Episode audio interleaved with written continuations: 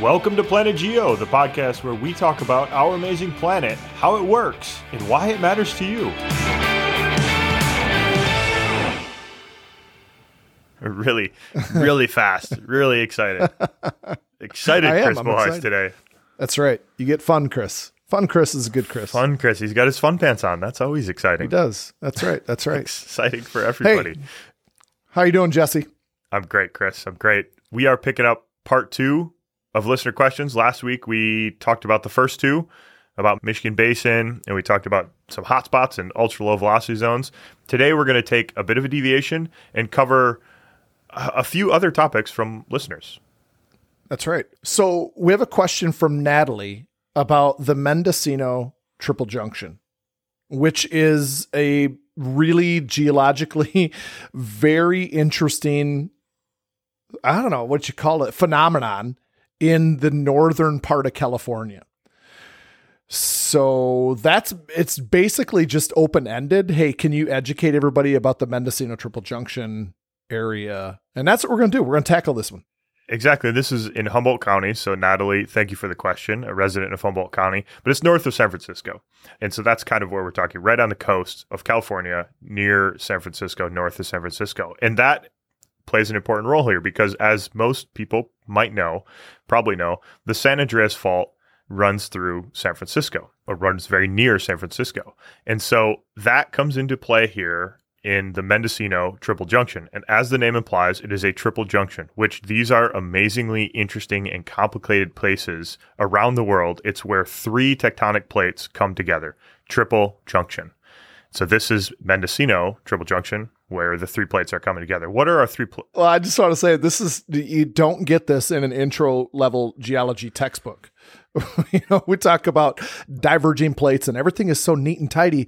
The plates go apart, right? A convergent boundary, they come together. A transform boundary, they slide past each other. What the hell is a triple junction then? Where, you know, this is, this is not something that's typically covered, but it's super, super interesting. This is the northern end. This is where the San Andreas Fault system ends, is at the Mendocino Triple Junction. It's the northern extent of this fault system. And it's the southern extent of the Cascadia Subduction Zone system. So all of the arc volcanoes we've talked about, Mount Saint Helens, Lassen Volcanic Field, all of those. Shasta, yeah. Shasta, I mean, all those that run all the way up into southern British Columbia. It's the end of that system. So right now, we're from the north. If you travel from the north to Mendocino, you're going to be going along a subduction zone system. If you head from the south to the north, you're going to be going along the San Andreas Fault system. Where these two tectonic regimes intersect, it gets complicated. And so what are the plates we're dealing with here, Chris? Like, what are we going to talk about? Because this is going to be a little bit visually difficult to describe. So it we're is. going to have to be really explicit about it. Okay. So we have the North American plate. That's easy. All right, so this is east of the San Andreas Fault system, and the North American plate is moving west-southwest, okay? Then, so that's the one of the plate junctions. The other plate junction is the Pacific plate, which is moving north-northwest, okay? So that's beneath the majority of the Pacific Ocean. And then we have this little subplate that's involved in this triple junction called the Gorda plate. The Gorda plate, it's a subplate of the Juan de Fuca plate that is largely responsible for the Cascadia Subduction Zone and so on. So it's, uh, Jesse, like we need to paint a better picture, like in terms of, all right, so we have the North American plate, we have the Pacific plate, and then where where where do you put the Gorda? Like yeah, the Gorda plate. So I think it's easiest to say, okay, the North American plate. Let's just assume that's not moving for the for the time being. It is moving, but let's assume it's not moving because we're talking about relative plate motions anyway. So let's keep North America where the North American continent is, coast of California, Oregon, Washington, all the way up to Vancouver Island. Keep that stationary. The Pacific plate, down by Los Angeles, San Francisco, that thing is sliding up to the north, northwest, past the North American plate. So that's sliding up if you're looking at a map view. Now, the Juan de Fuca plate is off the coast of Oregon and Washington and Vancouver Island. It's a relatively small one, but there's a plate there that is moving to the east. So it is colliding with the North American plate. And it is an oceanic plate, so it subducts beneath North American continent. And so this Juan de Fuca plate and the Gorda subplate to the south, those are both moving to the east. They're moving right on this diagram. So they're moving right into the continent. They're going underneath of the continent. But we have this Pacific plate that's coming up to the north-northwest. It creates at this weird area, the triple junction, it creates a convergent boundary because that subplate, the Gorda plate, isn't getting out of the way of the Pacific plate fast enough. So the Pacific plate is jamming itself up against that. And this creates then a really geologically and tectonically active zone. Because something else that's important is this triple junction is not, it's not a point. You can't pinpoint it. It's, it's this whole, it's a zone, right? Where these three plates are all touching each other. And so it creates like really, really active areas, rapid uplift. Okay. Because you, that's what you get when you have a convergent boundary. This causes mountains, like the King Range. There is a mountain range that is formed by this convergence, and it's one of the most rapidly uplifting areas, and it rivals the amount of uplift that happens right now in the Himalayas.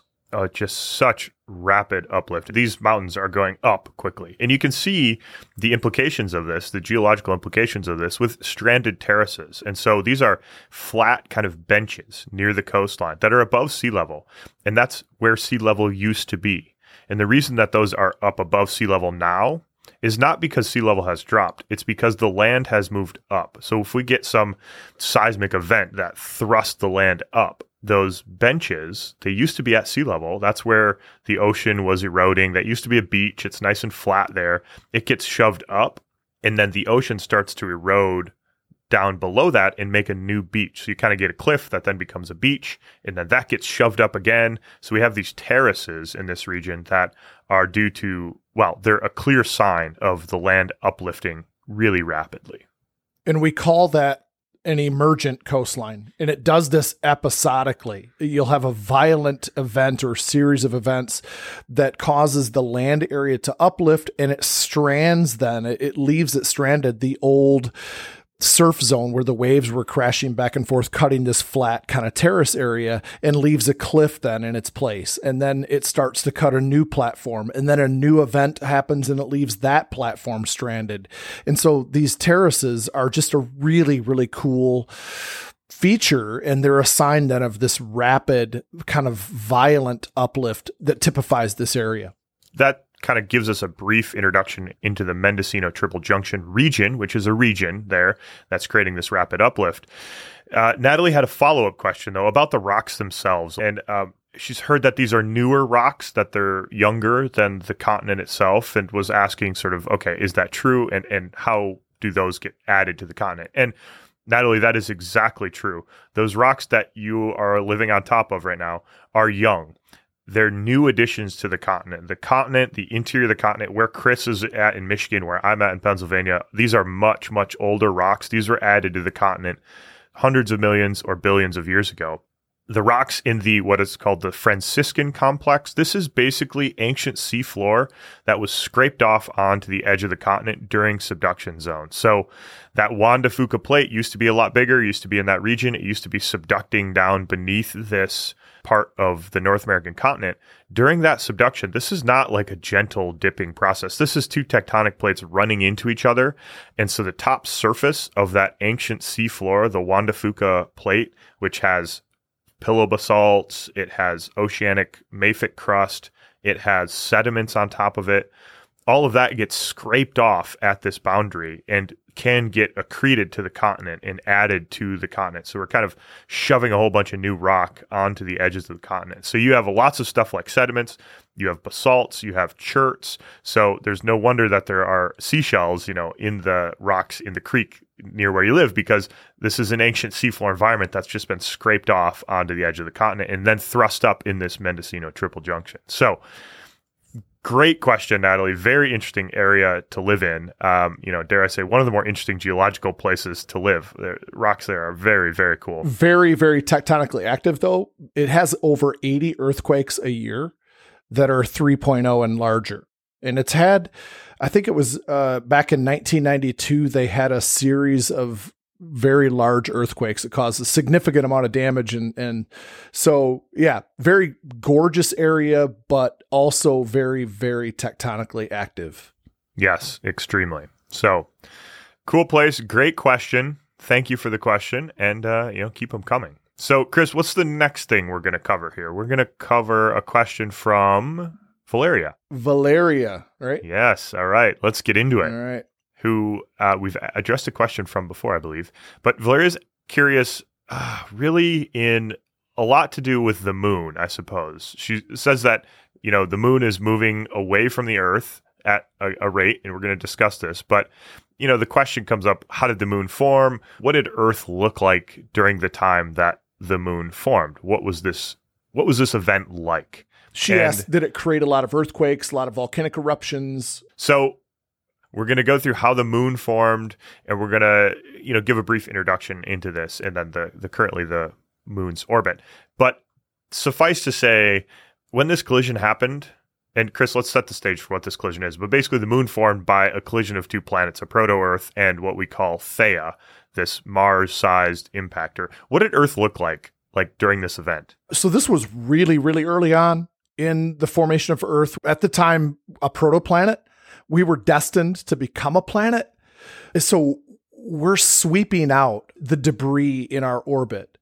And then this massive impactor, roughly half the size of Earth, slams into us. Like you said, it's it's this thing that we've we've deemed, or we've called it Theia.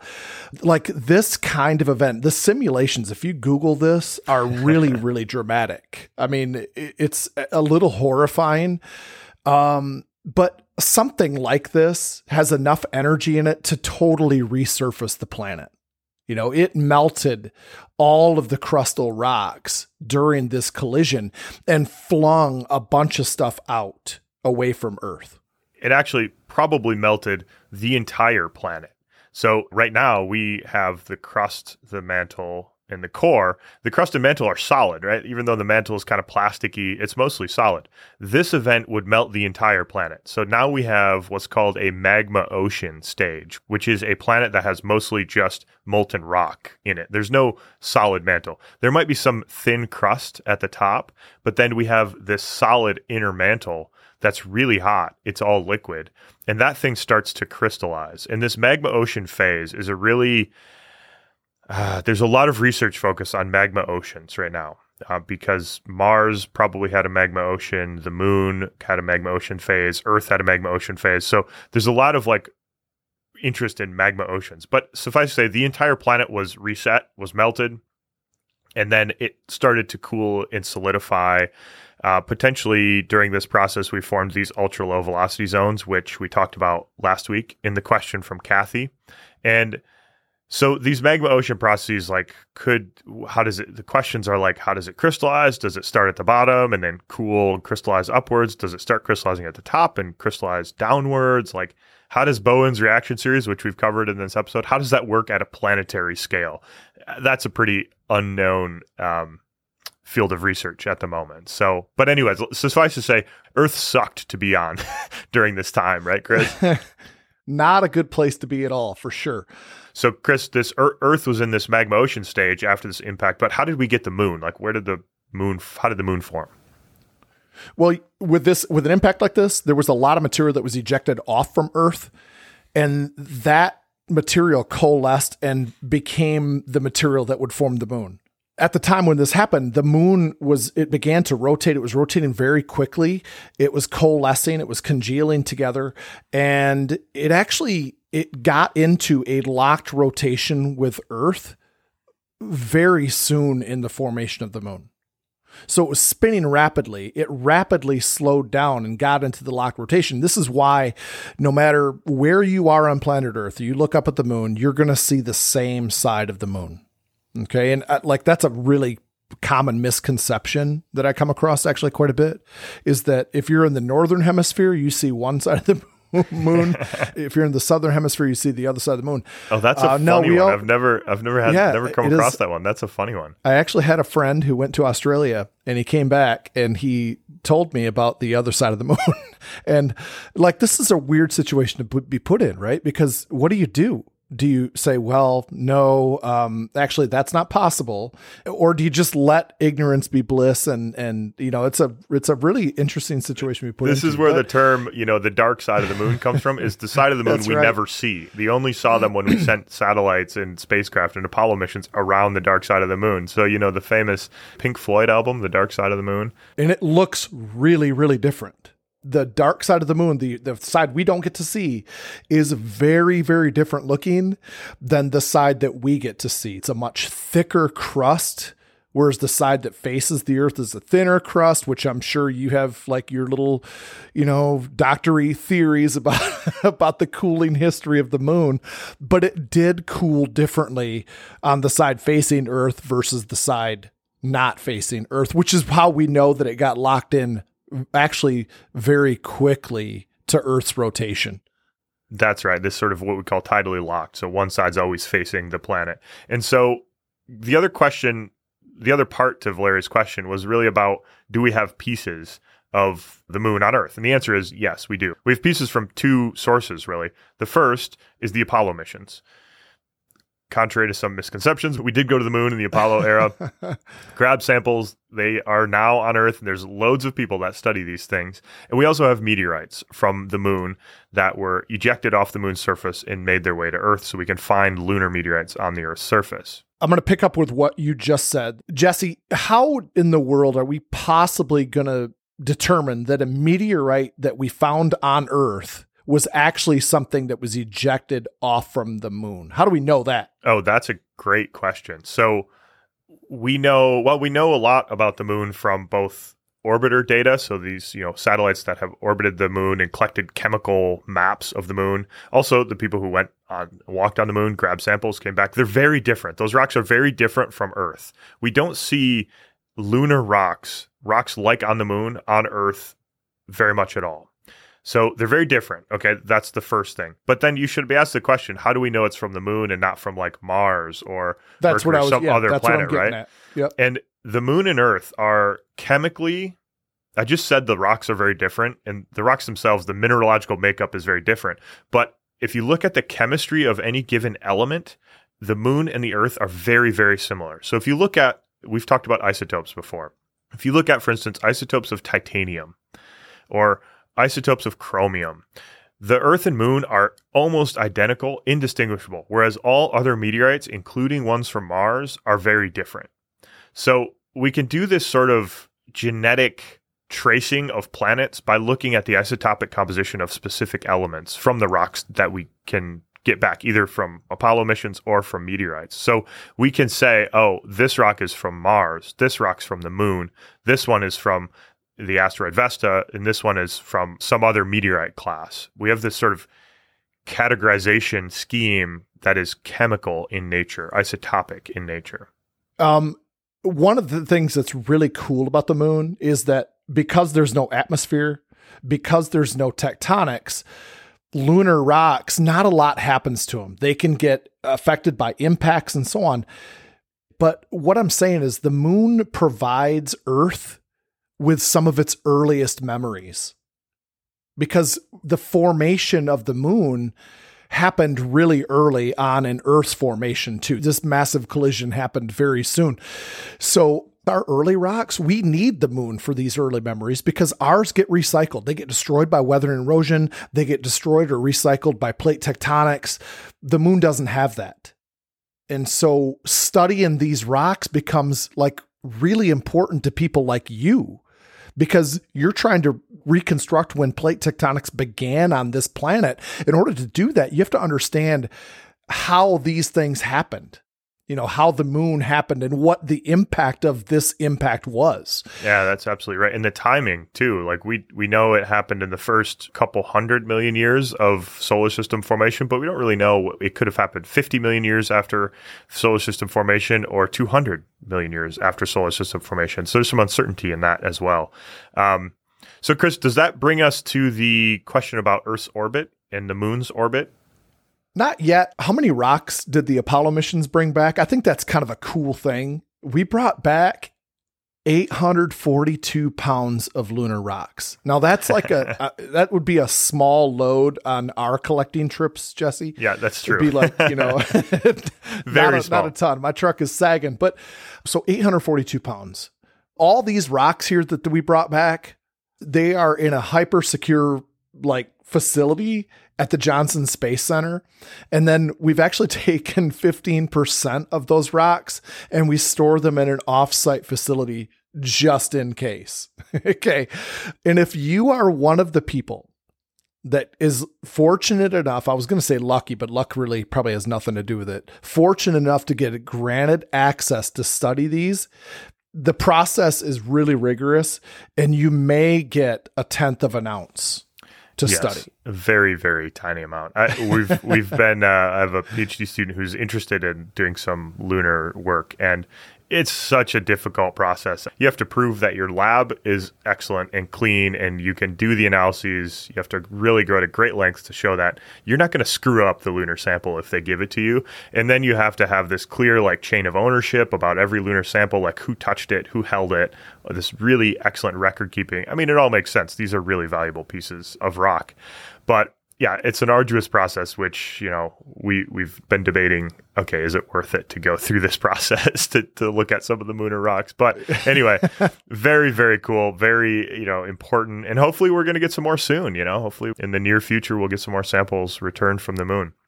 So this brings us to Earth's rotation a bit. And as Valeria, as you mentioned, the moon is receding from Earth at a, you know, a decent clip. I mean, it's not tiny. It's, I mean, it is tiny, but it's not really, really small. Yeah. It's like the rate of continental plates drifting around, right? It's a couple centimeters per year, right, Chris?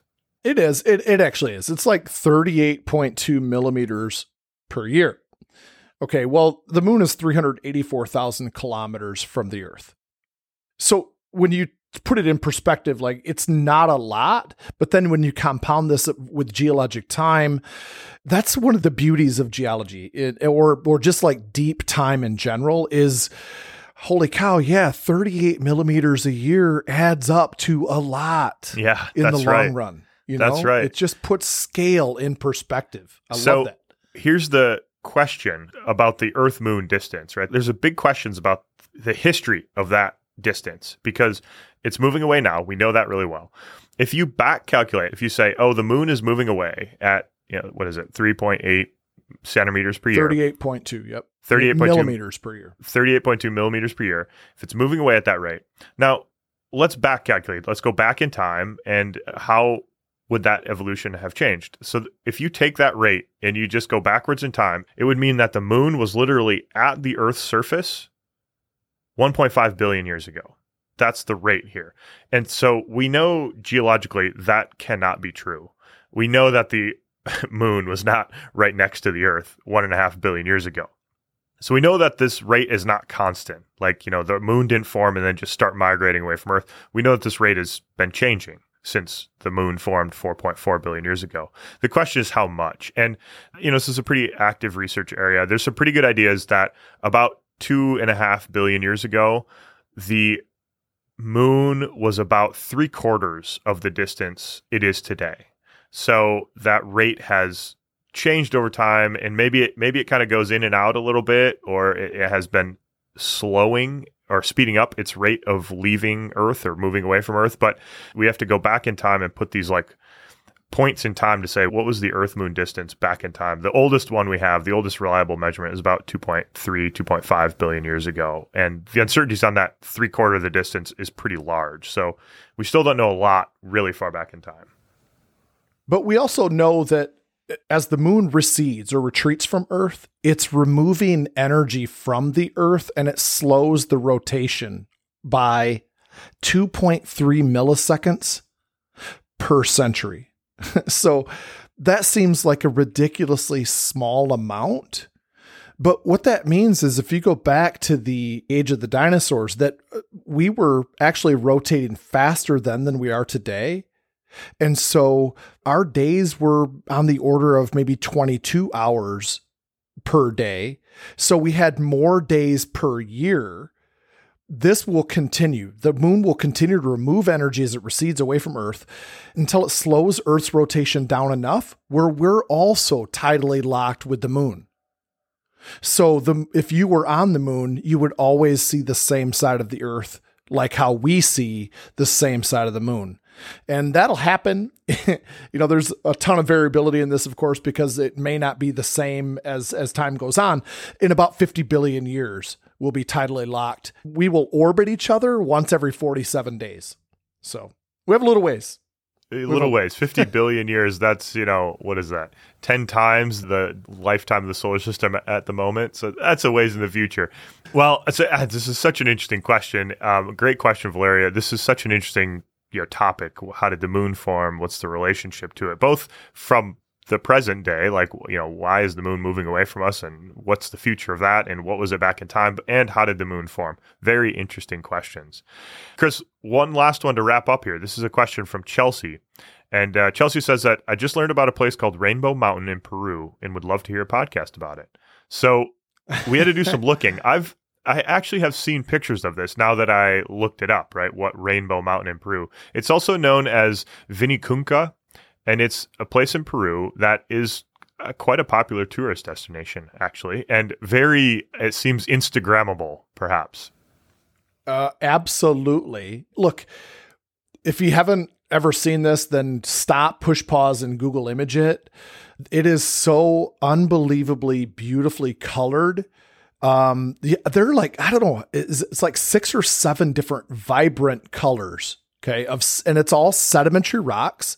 Isn't there a place in China that has this too, Jesse? Yeah, yeah, I think so. The, the, these things are not uncommon. Chris, you and I, we've actually collected rocks like this in the Black Hills of South Dakota.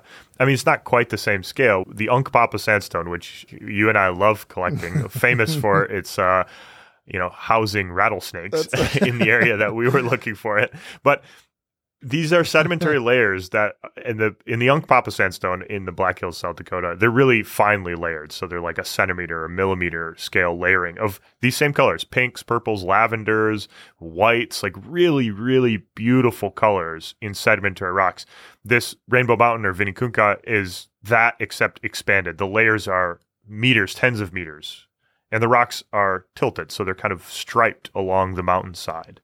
And what forms this coloring? This, in general, coloration in sedimentary rocks are not uncommon. Right. So you have really, you have pink, purple, and really vibrant red, which are like most of these rocks are clays and carbonates. There is a mixture of them, but they've been oxidized with like iron oxidized, various degrees of iron oxidation that turned those rocks those vibrant colors.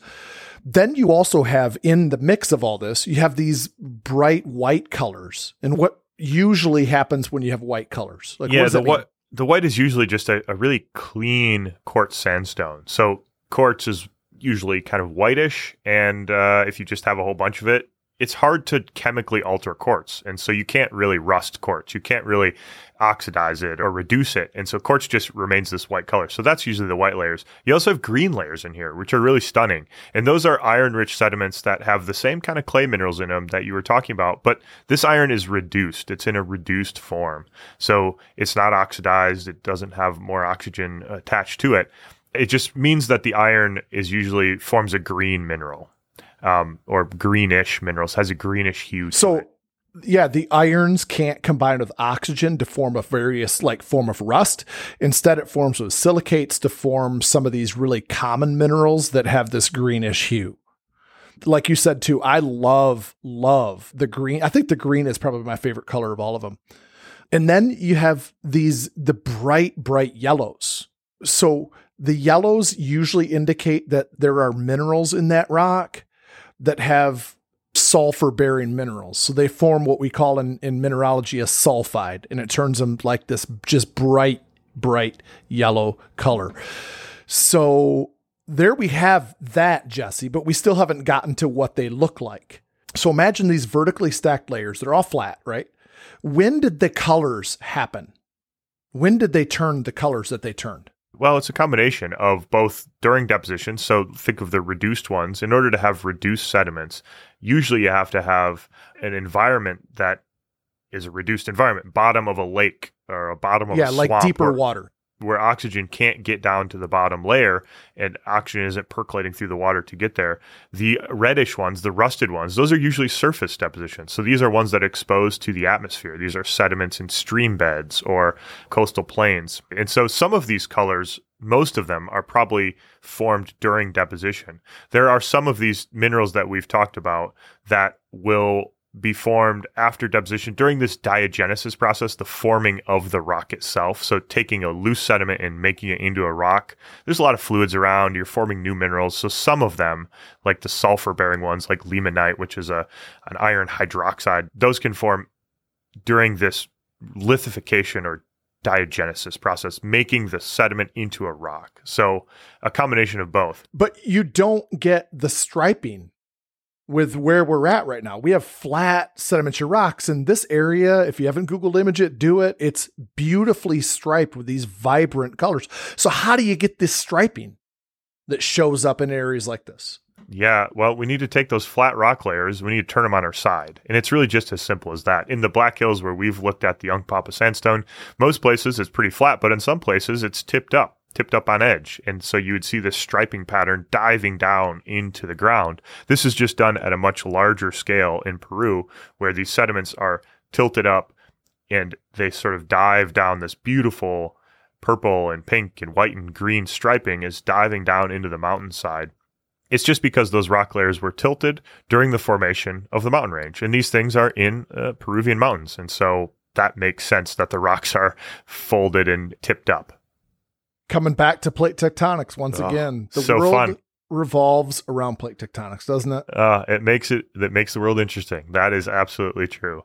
So, Chelsea, great question. Very cool area. Uh, hopefully you've been there. That would be really cool. I, I have not, I would say. But um, maybe we put it on the bucket list, Chris. Beautiful, yeah. Striped sedimentary rocks. That's right. Let's go. Very cool. All right. Hey, thanks for the questions, Natalie, Valeria, and Chelsea. We'd really appreciate those. Keep reaching out. We love questions. And uh, stay tuned. We've got some really great episodes coming up in the next few weeks. That's right. Cheers. Take care.